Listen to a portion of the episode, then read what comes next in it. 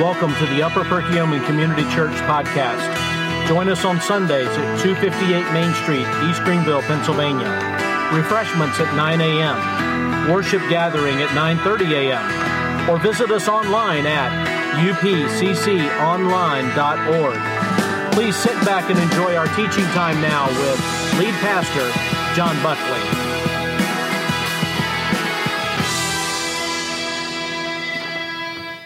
We're continuing on in our series on Samuel. We're in the section, we started out with Samuel, a man who heard from God. We're in the section on Saul, a man who ran from God. And you're going to see that very vividly as we've kind of built the picture leading up. In chapter 14, you saw that a battle took place. And uh, you, you, it started, if you want to be go to, the beginning of chapter 14, it started when you had um, Jonathan uh, and, and Saul with the army. The army was falling apart. You had guys hiding in holes. You had guys joining the Philistine army. It was just a hodgepodge of stuff going on. Not a good time in Israel's history. And Jonathan decided to say, hey, the Philistines were right there on the, on the boundary of Israel and the Philistine nation. So they're trying to decide what to do. And Jonathan decides to put a fleece out before the Lord, so to speak. He goes up, and God gives him a victory over a few people, but it has a ripple effect. God sends an earthquake on top of it and this powerful thing takes place, led by Jonathan, not Saul. And then we had a situation where Saul, after that, decides to make this rash vow. We heard Don Stubbs preach on that and, and made a foolish decision on saying, Don't eat even though you're exhausted. His son did it, and the people had to come to his son's rescue. So Saul's kind of falling apart here. Uh, things aren't going well. He's not making wise choices in this, and he's really revealing the kind of person he really was which it was what's God's intention was to help the people understand that when you want things that are your plan and not my plan, they're oftentimes, usually, going to end up in really bad situations that have some pretty strong repercussions from it. So now we go into this, and, and I've entitled today's message Saul's Slippery Slope. Now, when I think about that, I think about slip and slides. Anybody here ever been on a slip and slide before? Okay, we did what they would call a hillbilly slip and slide. My parents had an old water bed and they cut it down the middle, and we slipped on that and slid with uh, Dawn. I remember them putting the Dawn uh, dishwashing liquid. By the way, it really works uh, well.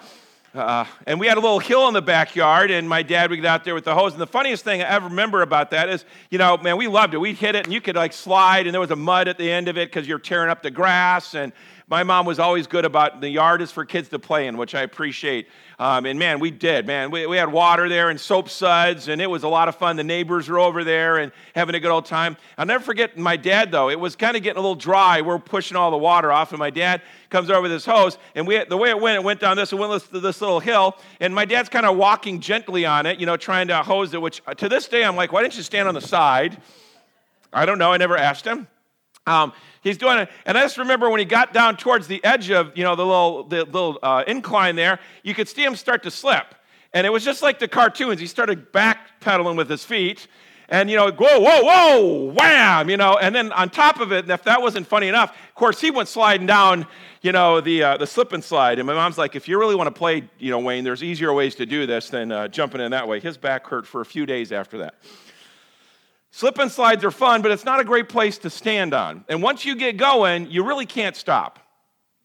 And Saul started down a slippery slope when he decided that he knew better than God. Now, I read 1 Samuel 15, and we're going to d- take it apart today, but I'm going to tell you before you get high and mighty and pious, make sure you evaluate your own heart in this situation.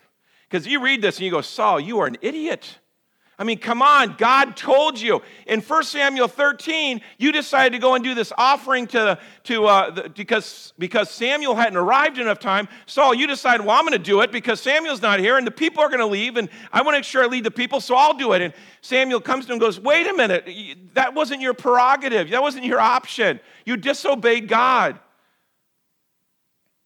Strike against him, and you'd think you'd learn something. I love what Albert Einstein said insanity is doing the same thing over and over again, expecting different results. Isn't that true? Insanity is doing the same thing over and over again, expecting different results. Have any of us tried to do the same thing over and over again, expecting different results? Yeah. My worst is trying to get a nut on a bolt that doesn't fit. I'm already not very mechanical, but man, I'll jam it on there with a hammer if I need to, because I'm sure this should work. I've done many, many, many items, non, uh, non-alive items damage doing things that way. So let's kind of go through this. First, 1 Samuel 15, verse 1. The first thing we want to see here is the command is clear. And Samuel said to Saul, The Lord sent me to anoint you king over his people Israel. Now therefore listen to the words of the Lord. Thus says the Lord of hosts, I have noted that Am- Amal- um, Amalek, I almost said it the wrong way, Amalek did to Israel in opposing them on the way when they came up out of Egypt. Now go and strike Amalek and devote to destruction all that they have. Don't spare them, but kill both man and woman, child and infant, ox and sheep, camel and donkey. Now, the first thing that sticks out to me when I read that is everything, God, really? And we see some passages in the Old Testament that way. And I get asked that question sometimes. Why did God wipe out entire nations? God wiped them out in order to, to, to protect his people, knowing the repercussions that could be taking place there. And so God knew what was necessary in order for his people to have a situation where they would have been in a protected, flourishing environment if he didn't take care of those nations that were against him. Now, Amalek has a start way back in Jacob and Esau's time because the Amalekites are really the descendants of Esau. Now, think what would have happened differently purely if Jacob and Esau would have had the right kind of relationship. If Jacob would have humbled himself and not deceived his brother, his mom was in on it, and they went and they just, this horrible relationship. And you see a, a period of restoration in there, like maybe they're going to be okay, but it almost seems more like a truce than a true embracing each other. And the Amalekites were a nomadic tribe. They kind of, their main residency was kind of up in the cliffs. It was good defensive positions, but they would bring down their, their uh, animals down to the different plains they would go to and different oases that were there in the desert. And they were wandering around. Many kind of separate tribes, but all underneath kind of one banner of being the Amalekites, the children, grandchildren, great grandchildren of Esau. But see, there's something else there I think that's interesting we need to realize is that this Amalekites, when God had the Israelites be able to leave Egypt, they started on their way. And if you read during that section in Exodus, in fact, this story here is in Exodus chapter 17, verses 8 to 16, if you want to look it up later. Exodus chapter, um, say that again, Exodus 17, verses 8 to 16. And so the Israelites are looking for a way to get to the promised land, and nations would go, No, you're not coming through. Even if they said, hey, we won't touch your crops, we won't do this, we won't do that, they didn't trust them, they didn't want them to go through, they didn't like them, whatever the reason. And one of those tribes that did that, one of those nations, was the Amalekites. So God says, I'm going to judge them for the way they treated you when they had a chance to help you, especially since they were, there was a cohesive relationship there being from the same bloodline, going back to Jacob and Esau. So God says he's going to wipe them out as a result of it. Now, I think something else is interesting, which we're going to find out later on in the passage, so I'll give you a sneak peek here. God told him to wipe everything out. You're going to find out that's not the case.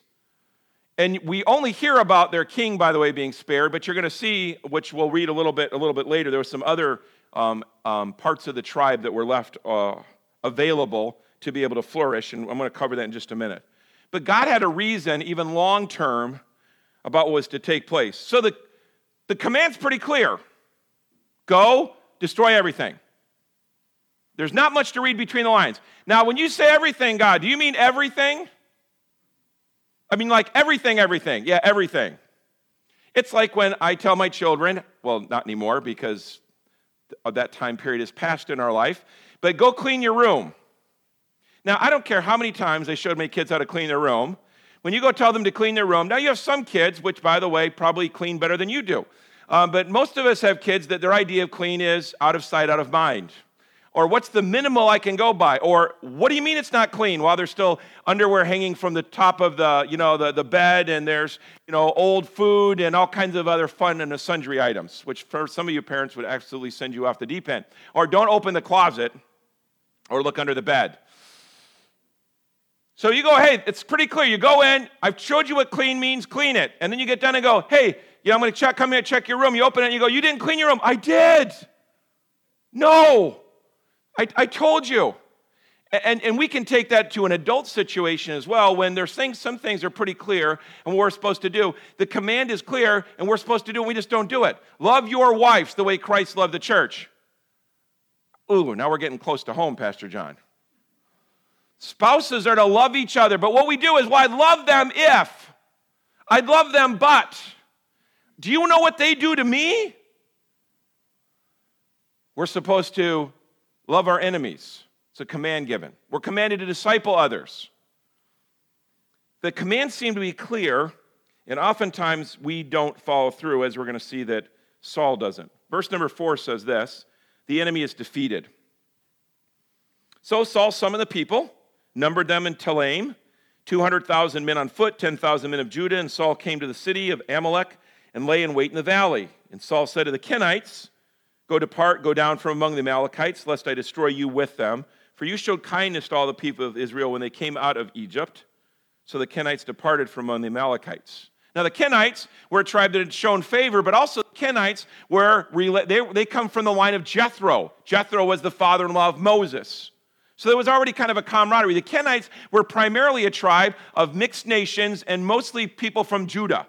So there was, again, some symbiotic relationships there, and they had showed favor. So they say to him, Get out. You, guys need to get away. And they listened. They left. Then it says in verse number um, 7 And Saul defeated the Amalekites from Havilah as far as Shur, which is east of Egypt.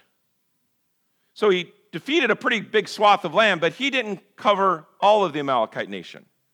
In fact, if you read in your Bible in Judges, uh, Judges 1.16, by the way, shares with us how um, Jethro is the father-in-law and the Kenites. But 1 Samuel 27, 8 and 1 Samuel 30 and verse 1 will show you later on the Amalekites pop up again because they didn't kill all of them. They, they left certain cities and certain areas untouched. Now, here's where that really was a problem. You're going to find later on as you read the scriptures, we as a church went through the book of Esther.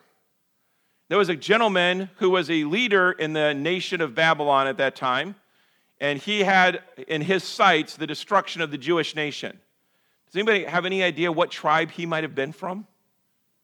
The Amalekites.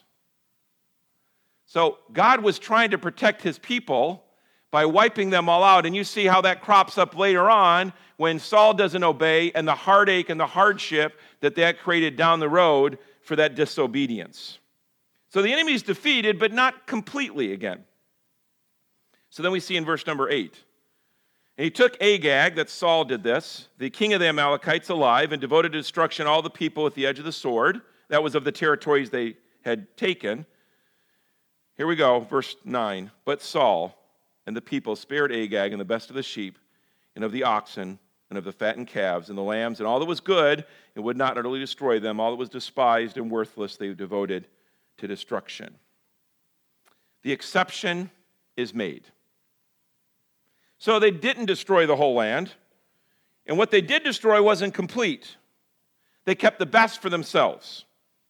Now, again, before we judge Saul harshly, let's take the opportunity to investigate our own souls. How often do you let your feelings dictate your actions over the truths in God's words? God's word, excuse me. How often do we let our feelings dictate our actions over what God's word says? But I feel bad about that. I feel like I need to do this, but it's contrary oftentimes to what the word of God says.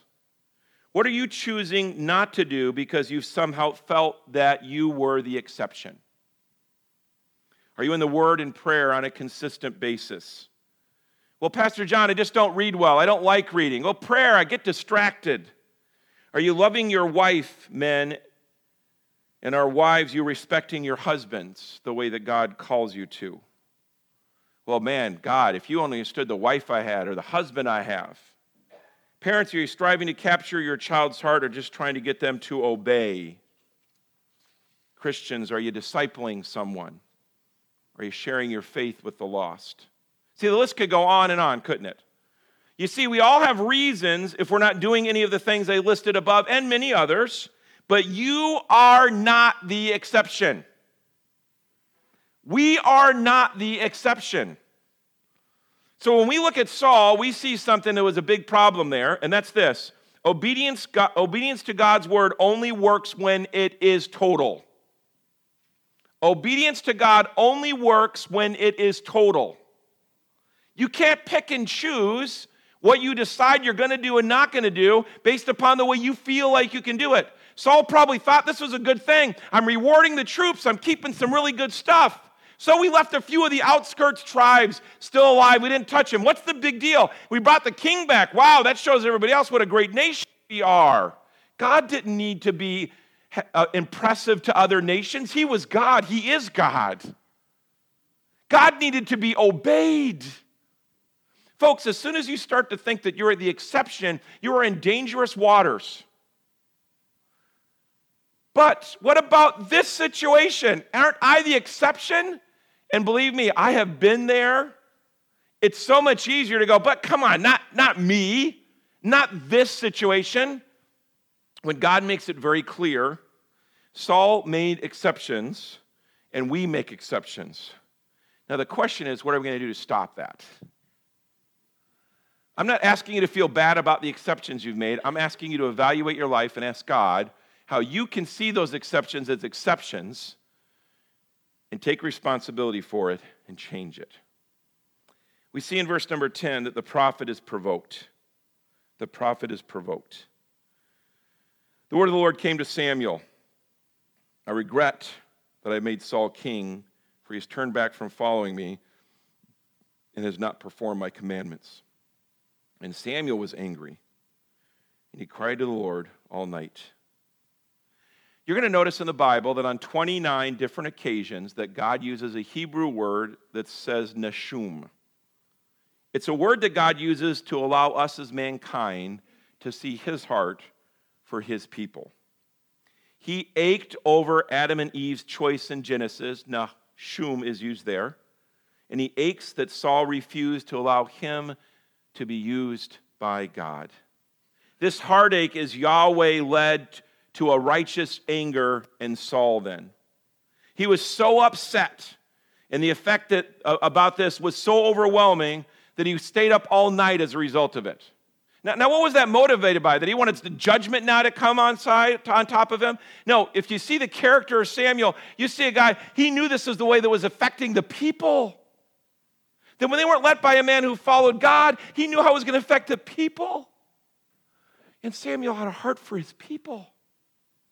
And he knew the heartache that was going to come from this, and the destruction that would take place, and the lives that would be affected negatively because Saul chose to say he was the exception.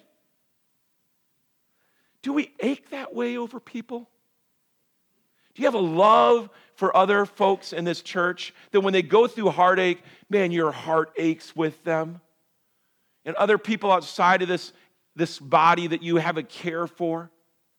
Do you ever lose sleep over being angry about the way that, that sin is affecting lives and praying for the people that are being affected by it? The devil hates all of you to the nth degree. He wants your total destruction. And he will do whatever he can to see that happen. He's a master at it. But again, as I've quoted this verse many times, I love 1 John 4 4. Greater is he that is in us than he that is in the world. But Samuel loved the Israelites, he cared for them deeply. God, give us a heart that we love people so much it affects us. God, give us a heart that we hate things that you hate so much that it affects us, like Samuel was. So we see in verse number 12 the king's pride. The king's pride. And Samuel rose early to meet Saul in the morning. And it was told Samuel, Saul came to Carmel, and behold, he set up a monument for himself. Wow. There's a place to stop. So Samuel gets up early and he goes looking for Saul and he comes to find a guy says, Hey, by the way, you know where Saul's at? And the guy goes, Oh, yeah, he's out there building a statue to himself. See, we're, re, we're, we're going that line to show how Saul was not saying God gave, the, gave us the victory, but look at how I gave us the victory. Look at what I did to lead, lead the Israelites. Look at who I am in the situation. He finds out that he's taking credit and even making a statue to commemorate the victory instead of having sacrifices that should have been made right then in, for, in thanksgiving to what God had done. He's down there making a monument for himself. And he turned, I love it. He didn't say anything. He turned and he passed on. He went down to Gilgal, which, by the way, Gilgal, ding, ding, ding, that's the same place, that's in 1 Samuel 13. That's the place that he confronted Samuel, excuse me, Saul before that in 1 Samuel chapter number 13. And then what does he say? I love this. He says in verse 13, and Samuel came to Saul, and Saul said to him, Blessed be you to the Lord. I've performed the commandment of the Lord. Wow. Now, was Saul just that unaware of what he had done?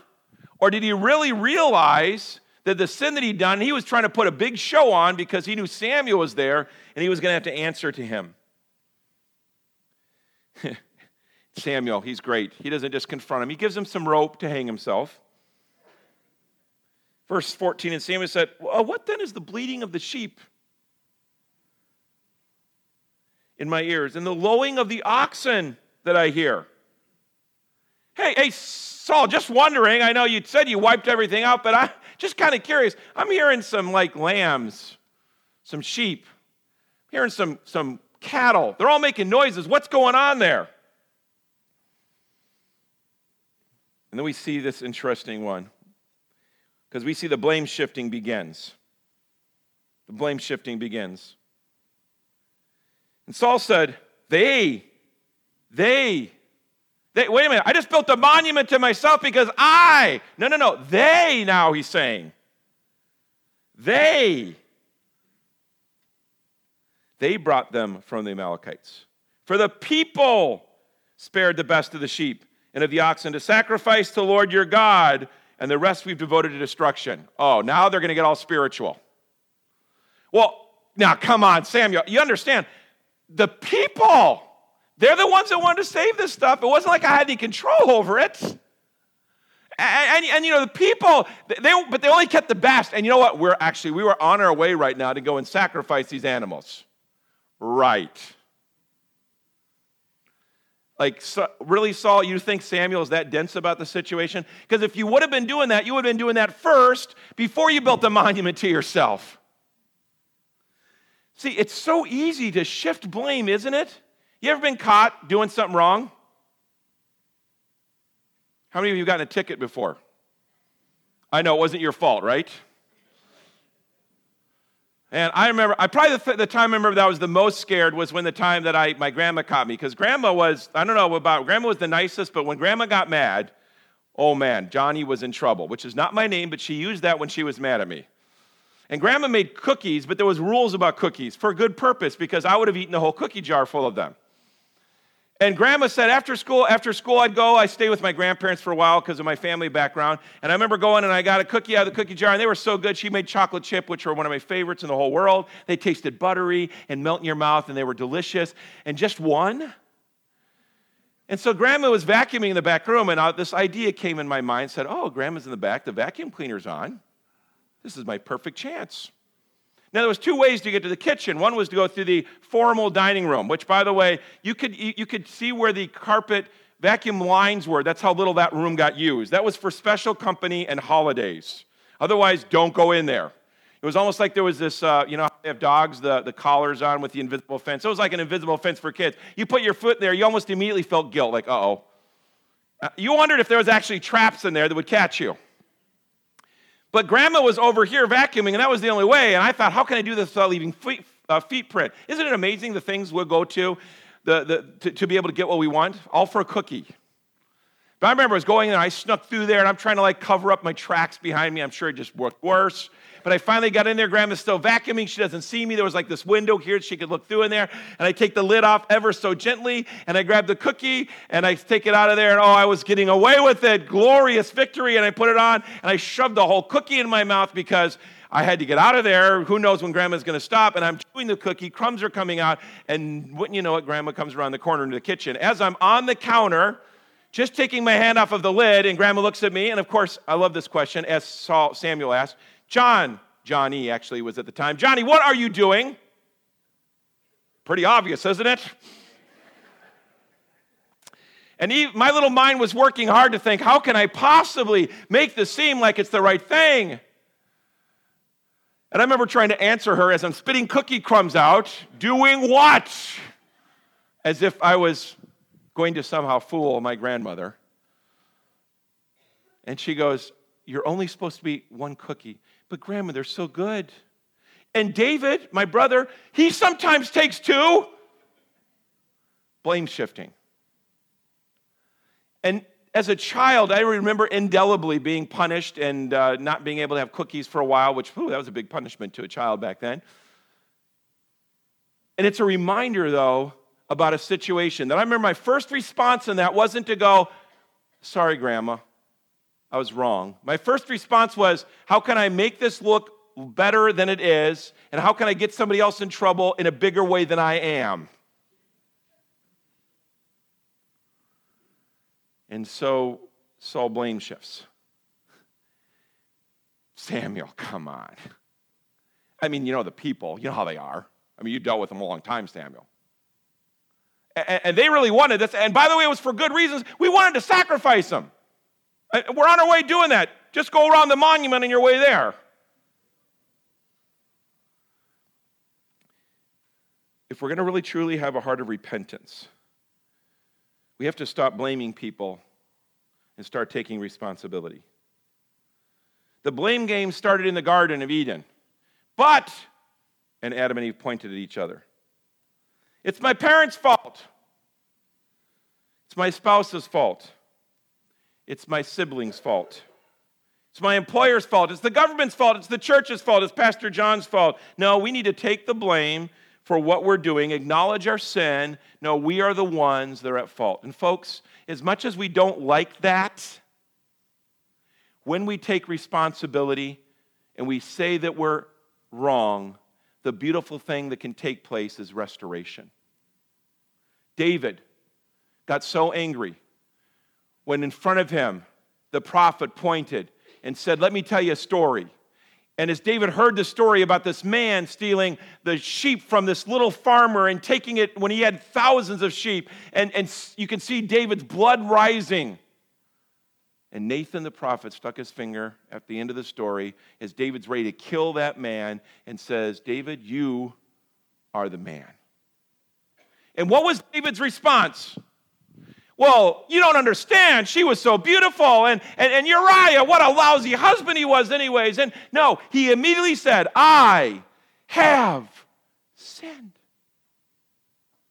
It's me. That's why David was called a man after God's own heart, because he took responsibility when he was confronted with it and took the responsibility that took the punishment that came with it. I sinned me, not Saul. Folks, you won't understand what true repentance is, which is brokenness plus change. That's what repentance is brokenness plus change. Take the responsibility. Yeah, it's not easy to take consequences, but it's joyous when you know the restoration that can take place. Verse 16, then, the boom is dropped. Then Samuel said to Saul, Stop! I'll tell you what the Lord said to me this night. And Saul said to him, Speak. Samuel's like, That's enough. The boom's coming down. I'm sorry. I gave you a chance. I tried to work through this. I tried to help you have take responsibility. You have no idea how burdened my heart is about this. You have no idea how many people are affected by this, but you're not listening. So stop. And praise the Lord when we have brothers and sisters in our life that sometimes come to us when we're messing up and go, Stop. You can't do that to your wife. You can't do that to your husband. You can't do that to your kids. You can't act that way at work. You can't act that way in this body. Stop. Not because I'm angry with you, but because I want to see change happen so God can work in us. Stop. Just stop. Saul goes, Go ahead, speak. So we see in verse number 17, and Samuel said, Though you're little in your own eyes, are you not the head of the tribes of Israel? Hey, hey, Saul, do you remember when you were that humble, lowly Benjamite hiding in the tent when we wanted when God put you on the throne, but you are the king of Israel. Your decisions impact many and powerful long-term ways. Verse 18, the Lord sent you on a mission. And he said, Go devote to destruction the sinners, the Amalekites, and fight against them until they are consumed. Why then didn't you obey the voice of the Lord? Why did you pounce on the spoil and do what was evil in the sight of the Lord? Why? And again, Saul had an opportunity to go, You're right. I sinned. I did it. I blew it. But what does he do? The excuse is given. Verse 20. This is so sad. And Saul said to Samuel, I have obeyed the voice of the Lord. I've gone on the mission on which the Lord sent me. I brought Agag, the king of Amalek, and I've devoted the Amalekites to destruction. But the people took of the spoil, sheep and oxen, the best of the things devoted to destruction, to sacrifice to the Lord your God in Gilgal. He holds to it. But, but I, I couldn't do anything about it, Samuel. It was out of my control, Samuel. You don't understand what the people wanted, Samuel. And by the way, I brought the king so that we could show everybody what God did. It wasn't about me. He still confesses. And we, like Saul, are so concerned with us that we blame, we excuse, and we exempt instead of coming before God even asking a trusted friend, hey, where are some areas in my life that you see that I'm off track at? Or when a trusted friend comes and confronts us, that we confess and repent of our sins. So, verse number 22, the judgment's pronounced. Now, Samuel is going to share something that you're going to see referenced in the Psalms, in Isaiah, in Hosea, in Amos, and in Micah. This was a big message, frequently stated in the Bible. And it basically says this Saul, you missed the point. You can't do wrong in order to get a chance to do right. God desires total obedience. Verse 22 Has the Lord great delight in burnt offerings and sacrifices? Does he have as much delight in that as in obeying the voice of the Lord? Behold, to obey is better than a sacrifice, and to listen than the fat of rams. Now, listen to this. This is what God thinks about rebellion, folks. This is what God thinks about us when we go in these situations. For rebellion is as the sin of divination or witchcraft. And presumption is iniquity as idolatry. It's like idolatry. Folks, God really takes it to heart when we decide that we are exempt, when we decide that we are, can make excuses, and we decide to blame shift. He says that's just like witchcraft and idolatry when you do that. I think we make that kind of stuff these little small white sins. But it's certainly not that bad. But it is, because it reveals that selfish heart, that root that fleshes itself out in fruit that can destroy us. Instead of getting down and going, no, that's pride, that's selfishness, that's all about you, Saul. It wasn't about God being obeyed and embraced and followed.